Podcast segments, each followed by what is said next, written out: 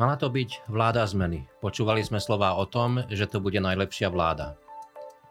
Výsledkom je rekordne rýchla a rekordne vysoká strata dôvery a dvojnásobný pád vlády. A k tomu všetkému pošliapaný éto zmeny. Aké stopy to môže zanechať v našej spoločnosti? V akom stave, v akej situácii sme sa ako spoločnosť ocitli? Sme opäť na akejsi novej alebo staronovej kryžovatke? Aké je z toho všetkého ponaučenie? A aké výzvy sú pred nami. Mojím dnešným hostom je sociológ Michal Vašečka.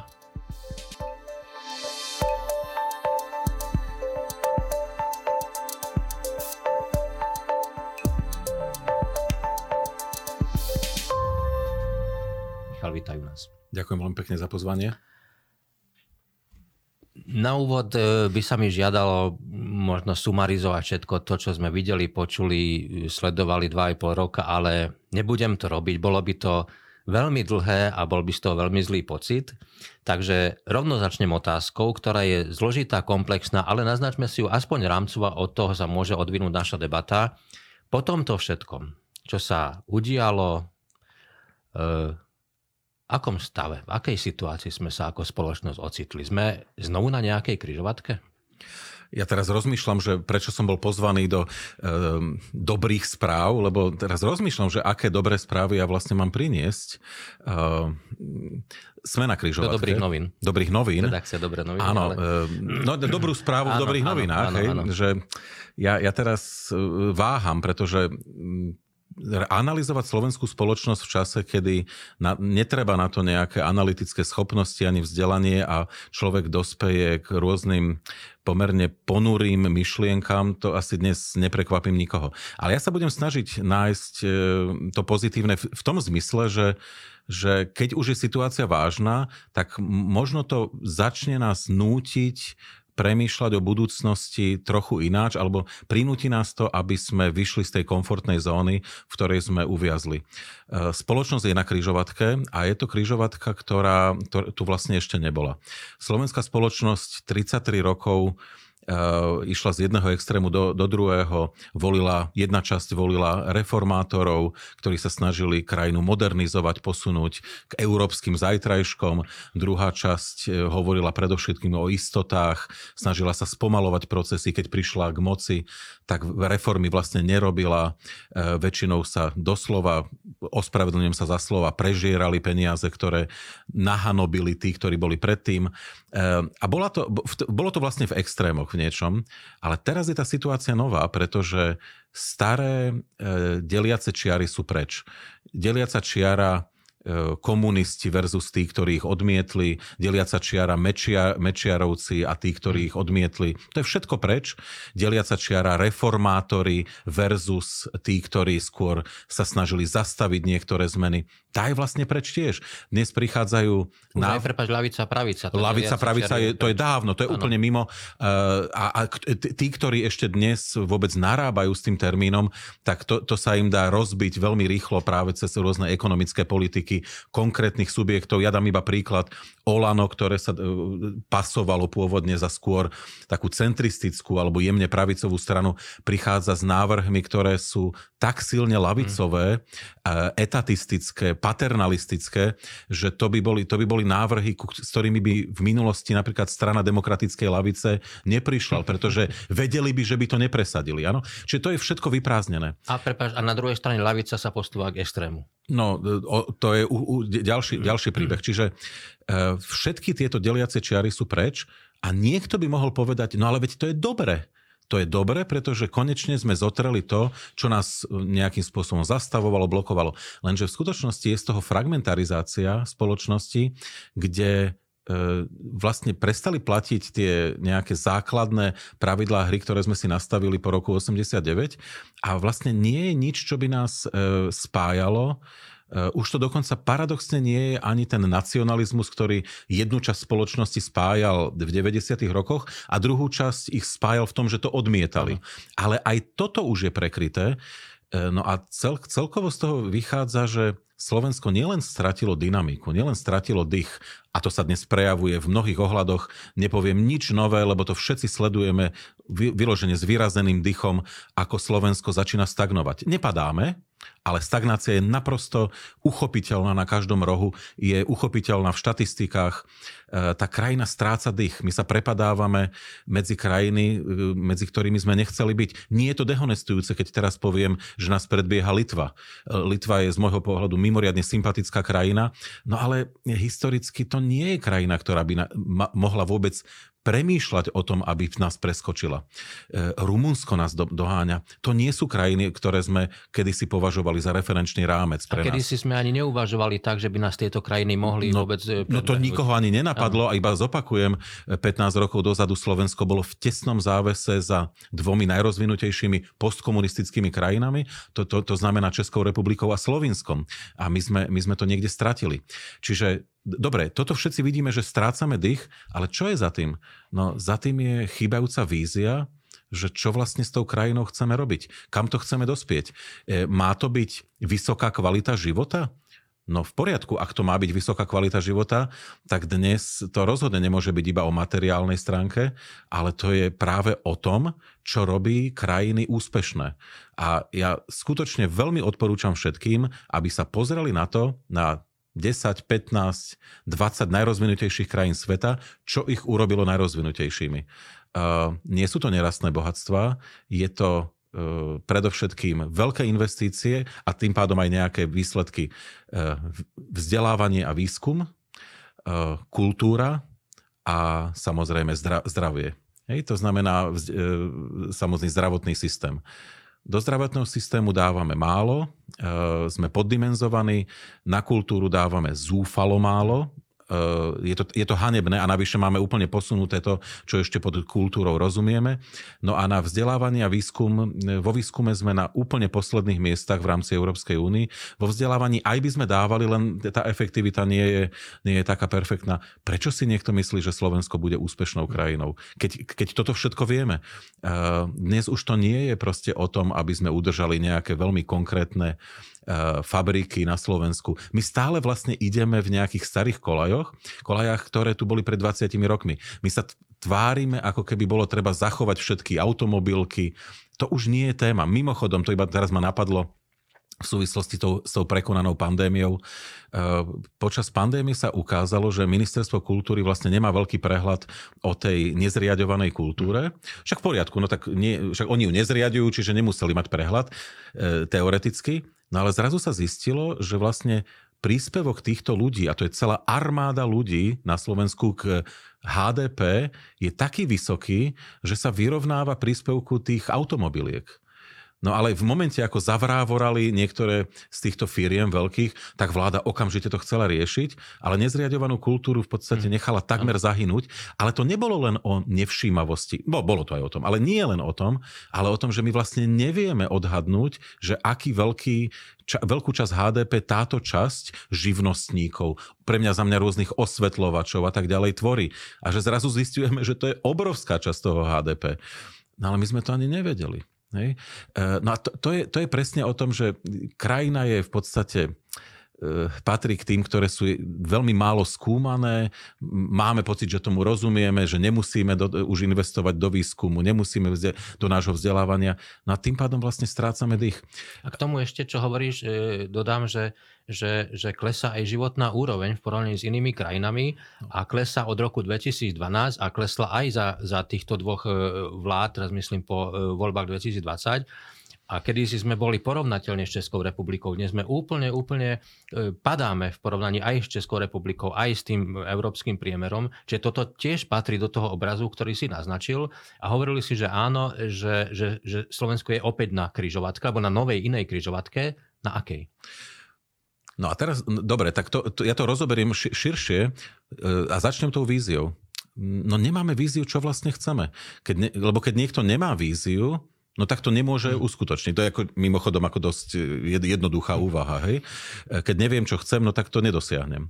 Uh, no my, my vlastne nevieme, čo chceme. A my sme v zajatí tých každodenných problémov v politike, ktoré vlastne boli reprezentované práve tou tézou, na ktorej víťaz volieb z roku 2020, bez toho, aby som ho menoval, vyhral.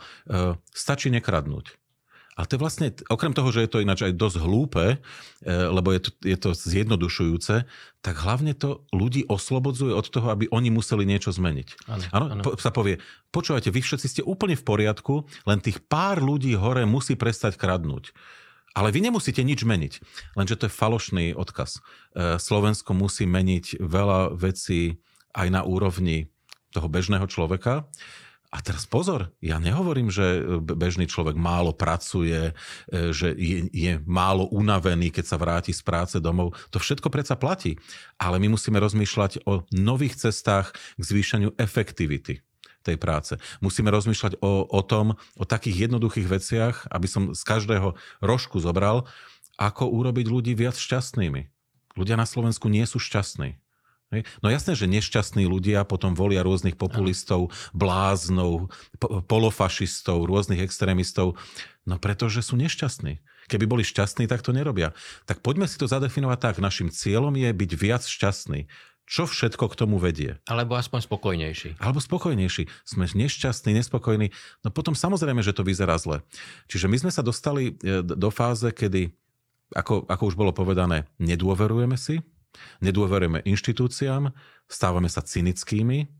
Uh, no a, a tým pádom vlastne tá krajina sa zadrháva. A už také veci ako to, že je tu silný brain drain, odchod do zahraničia, to je vážna téma, ale v momente, kedy sa krajina stane krajinou s víziou, s obnovenou dynamikou a bude slušnejšia a šťastnejšia, tá masa ľudí zo zahraničia sa teoreticky môže vrátiť, alebo keď aj nie vrátiť, bude participovať na živote tej spoločnosti. Mimochodom, v dnešných časoch môžete participovať na živote na Slovensku, aj keď sedíte v Prahe alebo v Londýne. Ano. To nie je taký problém, ale častokrát už dochádza k tomu, že tí ľudia, už, ktorí odtiaľto odídu, ani nechcú participovať. Sú odstrihnutí od Slovenska. Naozaj sa odstrihnú od Slovenska. Ano.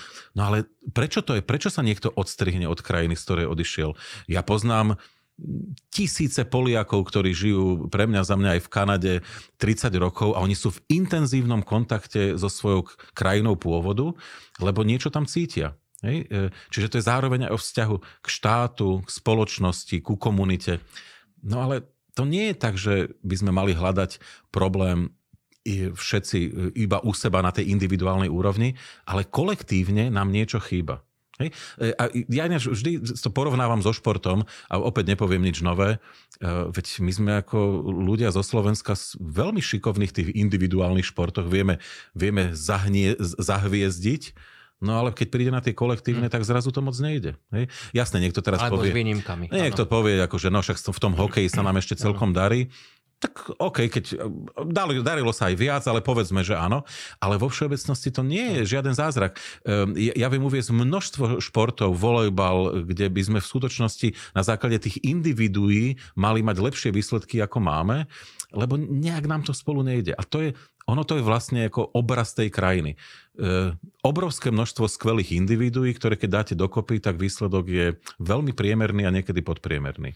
A my, my si nevieme povedať, prečo to tak je. E, no a to, to je možno téma Ale ako ďalšia. o, o tom, že, že je to množstvo ľudí, ktorí sú v zahraničí, pracujú, bývajú tam, vracajú sa na Slovensku, znovu idú do, e, späť do cudziny, tak pred voľbami 2020 si pamätám, ako boli vyzývaní, že teda patríte sem, poďte, poďte voliť, lebo je potrebná zmena. Na voľbách, keď prišla pandémia, tak Títo ľudia zrazu dostávali odkaz, že to sú psi, ktorí štekajú za plotom, boli zrazu, zrazu cudzí, museli ísť do nejakej karantény na, na silu a, a dostávali až vulgárne odkazy, tak potom nejde že sa odstrihnú a povedia si, tak toto to, to, to nemôže byť predsa môj domov. Nie je to aj problém o, o toho, že, že vždy sa komunikuje možno aj smerom k týmto ľuďom alebo k ľuďom, ktorí uvažujú o tom, že či zostanú tu alebo odídu, vždy podľa toho, ako sa to hodí? E, áno a ja musím povedať, že presne takto si to, e, na to spomínam. Ja som bol mimoriadne zaskočený tou komunikáciou k ľuďom, ktorí, ktorí prichádzali zo zahraničia, ľuďom, ktorí majú úprimný vzťah dobrý k Slovensku a, a nejaká časť tej slovenskej spoločnosti sa k ním správa tak, že chce zničiť posledné prepojenia, ktoré tu ešte existujú. My tu, my, a my zabúdame na to, že uh, Slovensk, jeden zo slovenských problémov, na ktoré ja dlhodobo upozorňujem a už som z toho aj unavený, je naša taká nesenzitivita vzájomná, chýbajúca empatia k problémom iných, tých, ktorí sú trošku iní, ako je ten mainstream, alebo tých, ktorí, tých ktorých nepovažujeme úplne a plnohodnotne za svojich. Hej, čiže to je nejaká umelo vytvorená predstava, kto je ten náš, a keď do toho niekto nezapadá, tak my nevyjadrujeme empatiu, nie sme senzitívni a nemáme ani solidaritu s tým človekom. E, a to sa týka to sa netýka len takých tých skupín, o ktorých sa dnes veľa hovorí, LGBTI+. To sa týka presne e, Slováci zo zahraničia, mm. ľudia s handicapom telesným, starší ľudia alebo mladší ľudia, no ten ageizmus, ktorý na Slovensku funguje a ktorý je úplne nereflektovaný. Mizogínstvo a, a veľmi nevhodné správanie sa k ženám na Slovensku. To je, to, opäť reprodukuje sa to, ale málo, málo s tým pracujeme. E, množstvo ľudí na to upozorňuje, píšu sa texty, ale ne, ne, nedostáva sa to, by som povedal, cez povedzme tú kultúrnu produkciu, ktorá nie je podporovaná, aby sa to dostalo pod kožu bežnému človeku, aby o tom začal premýšľať intenzívnejšie ako doteraz. Proste e, tá, tá krajina ako keby sa uspokojila s tým, čo má a ne, nechce, nechce sa vyvíjať. Hej? Ako, e, ustrnula v nejakom bode a, a to, toto je niečo, čo nám vlastne láme, láme väzy, pretože v konečnom dôsledku chceme žiť moderne, ako vidíme na západe. Veľmi, e, veľmi sme si vedeli osvojiť tie technické, materiálne stránky. E, ja naprosto verím Slovensku, že sa bude modernizovať z hľadiska elektrických aut veľmi rýchlo. No ale otázka je ako v Peliškách, tie, ktoré sme všetci teraz pozerali na Vianoce, že e, myslíte si, že to bude stačiť? Hm. Hej, nebude to stačiť, pretože ľudia odtiaľto budú odchádzať alebo sa budú uťahovať do svojho súkromia, do tej vnútornej emigrácie práve preto, lebo krajinu budú považovať za nemodernú. Ďaleko viac ich bude trápiť to, že, že istá časť tej e, society je neinkluzívna, nesenzitívna, neohľadúplná, neslušná, ako to, že či tu jazdia elektrické autá po dostávaných diálniciach alebo iba po obyčajných cestách. A toto sa začína v tej krajine lámať. Áno? E, veľká časť ľudí ešte stále vníma tú materiálnu stránku moderny, ale s novou generáciou veľmi prúdko, každým rokom pribúda, a je to vidieť z dát, pribúda počet ľudí, ktorý, pre ktorých sú iné hodnoty dôležité. Ale krajina na to veľmi nereaguje. No dobre, ak sme teraz v takomto bode, tak, tak keď sa pozriem späť na mm, ostatné, alebo od, od začiatku Slovenskej republiky, tak e, viackrát sme sa ocitli na nejakej kryžovatke. E, v čase Merčiarovej vlády ku koncu sa, sa zdvihla, veľmi silne sa ozvala občianská spoločnosť. Vďaka tomu mohlo prísť k zmene. Zmenila sa vláda. E, keď bola téma vstup do Európskej únie, bolo jediné úspešné referendum vďaka silnej občianskej angažovanosti, občianskej sfére ak teraz prekro- preskočíme nejaké tie, tie roky, tak videli sme protesty za slušné Slovensko, ktoré, ktoré vyústili práve k zmene. Ale práve teraz je možno prvýkrát, alebo jedna z mála takých situácií, keď sa tie očakávania, ktoré tá občianská sféra priniesla, e, nenaplnili. Pretože vidíme, čo sa stalo a je tu sklamanie, je tu frustrácia, je tu ten stav, ktorý si naznačil. No a teraz, to je zároveň aj tá, tá kryžovatka nová. A čo s tým? Čo s týmto stavom? Je ešte možné dnes, alebo je na mieste očakávať nejaký nový nádyk občanskej spoločnosti, ktorý, ktorý zabráni nejaké, nejaké radikalizácii po ďalších voľbách, alebo čo vôbec s tým? Veľmi dobrá a veľmi ťažká téma. Preto, e, a férová odpoveď je, že nevieme, že čo sa stane, ale poviem niekoľko téz. Prvá, e, bez silného vstupu občianskej, široko definovanej občianskej spoločnosti sa na Slovensku pozitívne zmeny v minulosti neudiali. Ano. Vždy, keď to vyšlo a krajina sa posúvala dopredu, mala v tom silnú pečať občianská spoločnosť. Druhá téza, občianská spoločnosť e, prešla veľkou generačnou výmenou. Tí, ja to poviem tak po anglicky, Mr. and Mrs. Civil Society, tí, ktorí boli tak známi od 90. rokov, to sú ľudia, ktorí sú na odchode. E, už nie sú tak dôležití, ako boli. A ukazuje sa, že mladšia generácia je početnejšia, je veľmi kvalifikovaná ale, nemá, nemá, ale je veľmi diverzifikovaná. Mm. Hej? Čo je mimochodom znakom zdravej situácie, že je, je tam veľmi, by som povedal, heterogénne e, spoločenstvo s rôznym pohľadom na vec, ale zároveň tam vlastne nie je nič, čo by to spájalo. Hej? Čo je paradoxne znak vyspelosti, lenže vyspelosti, ktorá predbieha tú spoločnosť. Občianská spoločnosť na Slovensku je hlboko v 21. storočí, kým spoločnosť uviazla v 20. Hej? A je, je, tam, je tam istá disproporcia a v tomto zmysle občianská spoločnosť vlastne dnes nevie, tá, tá už mladšia generácia e, cítia étos tej, tej, tej potenciálnej zmeny, ale vlastne nevedia, koho by mali podporiť, prečo by ho mali podporiť, ako by ho mali podporiť, ktoré skupiny to sú, ktoré potrebujú teraz také nakopnutie. Sú to prvovoliči?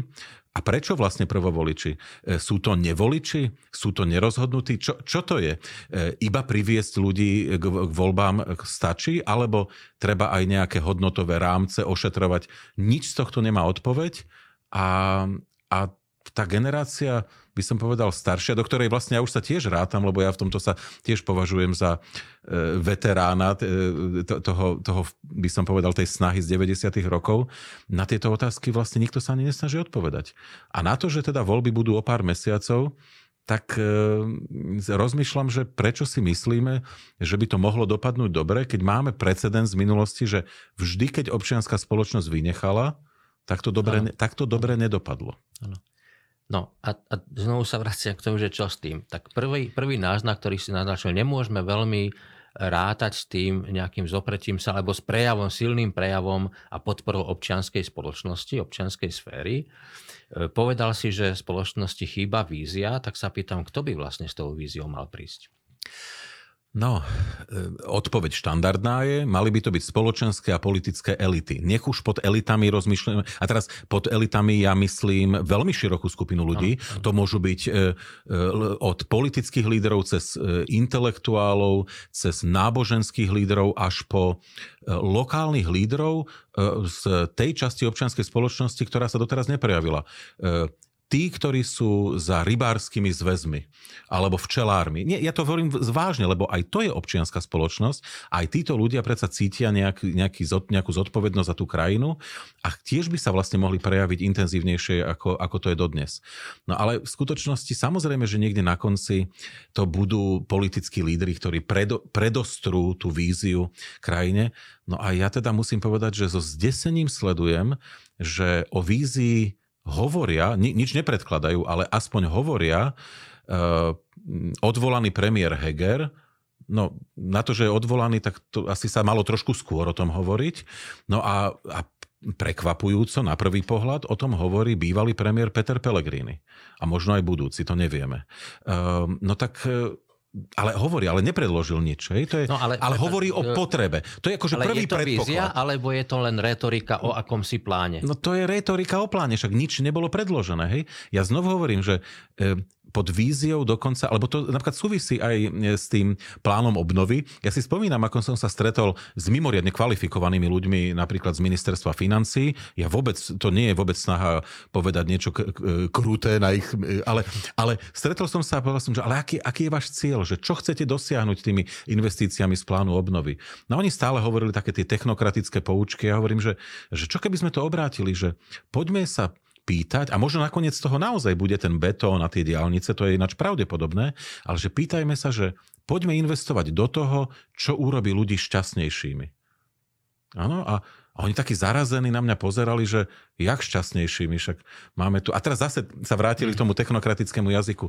Ale veď o tom to celé má byť, nie? Že ľudia majú byť spokojnejší a šťastnejší. No, tak, tak po, predložme takúto víziu, lebo sme, máme nejaký problém. 33 rokov po zmene, po revolúcii, e, krajina prudko zbohatla, viditeľne. E, v krajine sa darí, ľudia e, v, v supermarketoch aj na východe Slovenska si môžu, môžu kúpiť papáje a, a liči, čo teda s prepáčením pred 40 rokmi ani pomaranče neboli, ani pred Vianocami poriadne.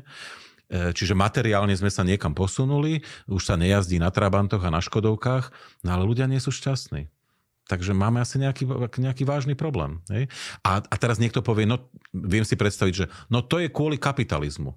No tak počkajte, ja teda viem z brucha uviesť rôzne krajiny, ktoré sú teda kapitalistické e, mimoriadne a ľudia vyzerajú pomerne veľmi šťastní. Stačí si pozrieť tú tzv. mapu šťastia, ktorá sa pravidelne, Napríklad, hej? pravidelne tvorí. A, tak áno, asi áno. to bude nie kapitalizmom, ale slovenským typom a variantom kapitalizmu, keď už, teda, keď už by to malo byť o, o tom. Ale ono to bude ešte zložitejšie. Hej?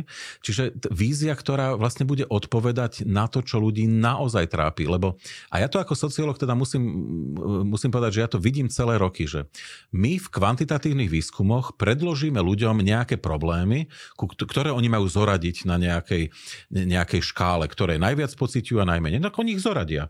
Dajú zdravotníctvo na druhom mieste, korupcia na prvom. Urobia nám nejakú škálu. No ale ja sa veľmi bojím, že my tak trošku vyrábame umelú realitu. Uh-huh. My by sme sa mali spýtať tých ľudí e, skôr v, hlbo, v hĺbkových rozhovoroch, že čo ich tak naozaj trápi a zrazu budeme sa dozvedať niečo úplne iné. Budeme sa dozvedať, že ich trápi to, že krajina alebo spoločnosť je neslušná k sebe, že je nesolidárna, že je neempatická, že sa vytratili tie teplé vzťahy medzi ľuďmi, ktoré si oni pamätajú ešte spred 30 rokov.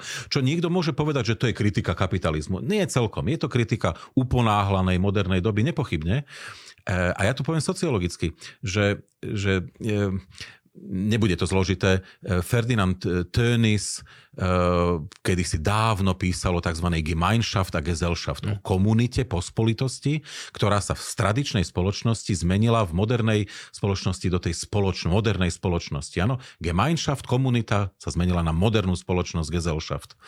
A a ľudia samozrejme spomínajú aj vo veľmi moderných, vyspelých krajinách na to teplo tej komunity. Akurát problém mnohých krajín je, že si dokázali udržať tú príjemnosť e, silných väzieb v komunite a zároveň modernú spoločnosť s jej fungujúcimi väzbami aj medzi ľuďmi, ktorých nepoznáme, ktorí sú anonymní. E, no a my vlastne toto nemáme. Nám sa rozpadla tá tradičná komunita slovenská, ale sme nedospeli úplne do tej modernej spoločnosti. My sme uviazli niekde uprostred a teraz máme vážny problém, pretože my sme stratili to dobré z tej predchádzajúcej a nezískali to dobré z tej modernej spoločnosti. Tak niekde vajatáme ako keby uprostred a, a z obidvoch si vlastne berieme to horšie. No a plus do toho všetkého vstupujú, z môjho pohľadu, ty to možno doplníš, alebo, alebo vyvrátiš, ako ma zaujíma aj tvoj názor, vstupujú aj vzorce správania sa, ktoré smerom k verejnosti prichádzajú z politiky. Ja veľmi často pripomínam obdobie, keď, keď, e, keď v časoch mečiarizmu SNS e, produkovala šialenstva, nacionalistické šialenstva a zrazu tu bol obrovský, obrovské napätie, nevraživosť medzi Slovákmi a Maďarmi E, táto strana z politiky odišla a v tom momente nastal, nastal zlom a už, už tá nevraživosť nebola až taká. To znamená, že, že tie vzorce správania sa veľmi výrazne podľa mňa ovplyvňujú tú atmosféru spoločnosti a vzťahy v spoločnosti. Aj, aj to, čo, o čom ty hovoríš, tú slušnosť a tak ďalej. Absolútne jednoznačne. Samozrejme, niekto môže povedať, že dnešné vzťahy slovensko-maďarské, ktoré sú výnimočne dobré, sú dobré aj preto, lebo čoraz viac ľudí na Slovensku, bohužiaľ, z môjho pohľadu, oceňuje Orbánovskú politiku. Čiže, ale, ale zároveň platí plnohodnotne, že je to o tom, že ľudia, ne, politici neprinášajú tú tému do verejného priestoru a zrazu sa ukazuje, že, že tá téma proste vyprchala, ako Gáfor sa stratila. E, mimochodom dá sa to doplniť aj e, a opäť na tú tému, o ktorej mnohí dnes z nejakých dôvodov nechcú vôbec už ani diskutovať, e, vzťahy k LGBTI. Hm. Pred 15 rokmi, ja si to pamätám tie čísla veľmi dobre, slovenská spoločnosť sa systematicky, pomaly, ale systematicky posúvala k väčšej otvorenosti, tolerancii k LGBTI skupinám. No a potom sa to zastavilo a potom sa ten trend dokonca obrátil. No tak samozrejme, že to je výsledok istého diskurzu, ktorý tu prebieha vo verejnom priestore a ktorý bohužiaľ vyvrcholil až teda nejakou, ter, nejakým teroristickým aktom e, v Bratislave pred pár mesiacmi. Na čas sa kráti. Skúsme ešte na záver aspoň v zo pár bodoch sformulovať e, stručne, ak sa to stručne vôbec dá, aké ty vidíš ponaučenia z tohto obdobia od 2020 e, po dnes, teraz týchto dvoch vlád, ktoré padli a z toho všetkého, čo sme, čo sme zažívali, aké ponaučenia z toho vidíš a zároveň aké výzvy e, sú pred nami, ako pred spoločnosťou? Mm, prvá vec, a o tej sme hovorili, čiže už iba jednou vetou, e, mali by sme začať rozprávať o tom, čo je našou víziou. Ja, ja by som sa dokonca vrátil a teraz budem naozaj patetický. Ja už som o tom hovoril v minulosti a to tak zaniklo. A si myslím, že niektorí si trošku z toho robili srandu, že e, Slovensko by vlastne v 21. storočí malo vedieť, že čo chce povedať svojou existenciou. A, a to tak znie tak abstraktne, ale nie, to nie je abstraktné. A ja sa vrátim naozaj do 19. storočia. E, e, Česi diskutovali veľmi seriózne o smyslu českých dejín. Oni celkom seriózne uvažovali napríklad Palacky o tom, že či má zmysel vôbec sociálne konštruovať moderný český národ, e, lebo že ak Česi nie sú dostatočne výnimoční a svetoví, tak sa kľudne rozplíňme v nemeckom mori, však kultúrne sme k Nemcom blízki. Áno, toto v podstate hovorili Česi. V tom je niečo veľmi poctivé. Hej? A teraz vlastne to isté by sme mali si podstúpiť my. Je, je tu samostatný slovenský štát. E, no, povedzme, čo sme tým vlastne chceli povedať.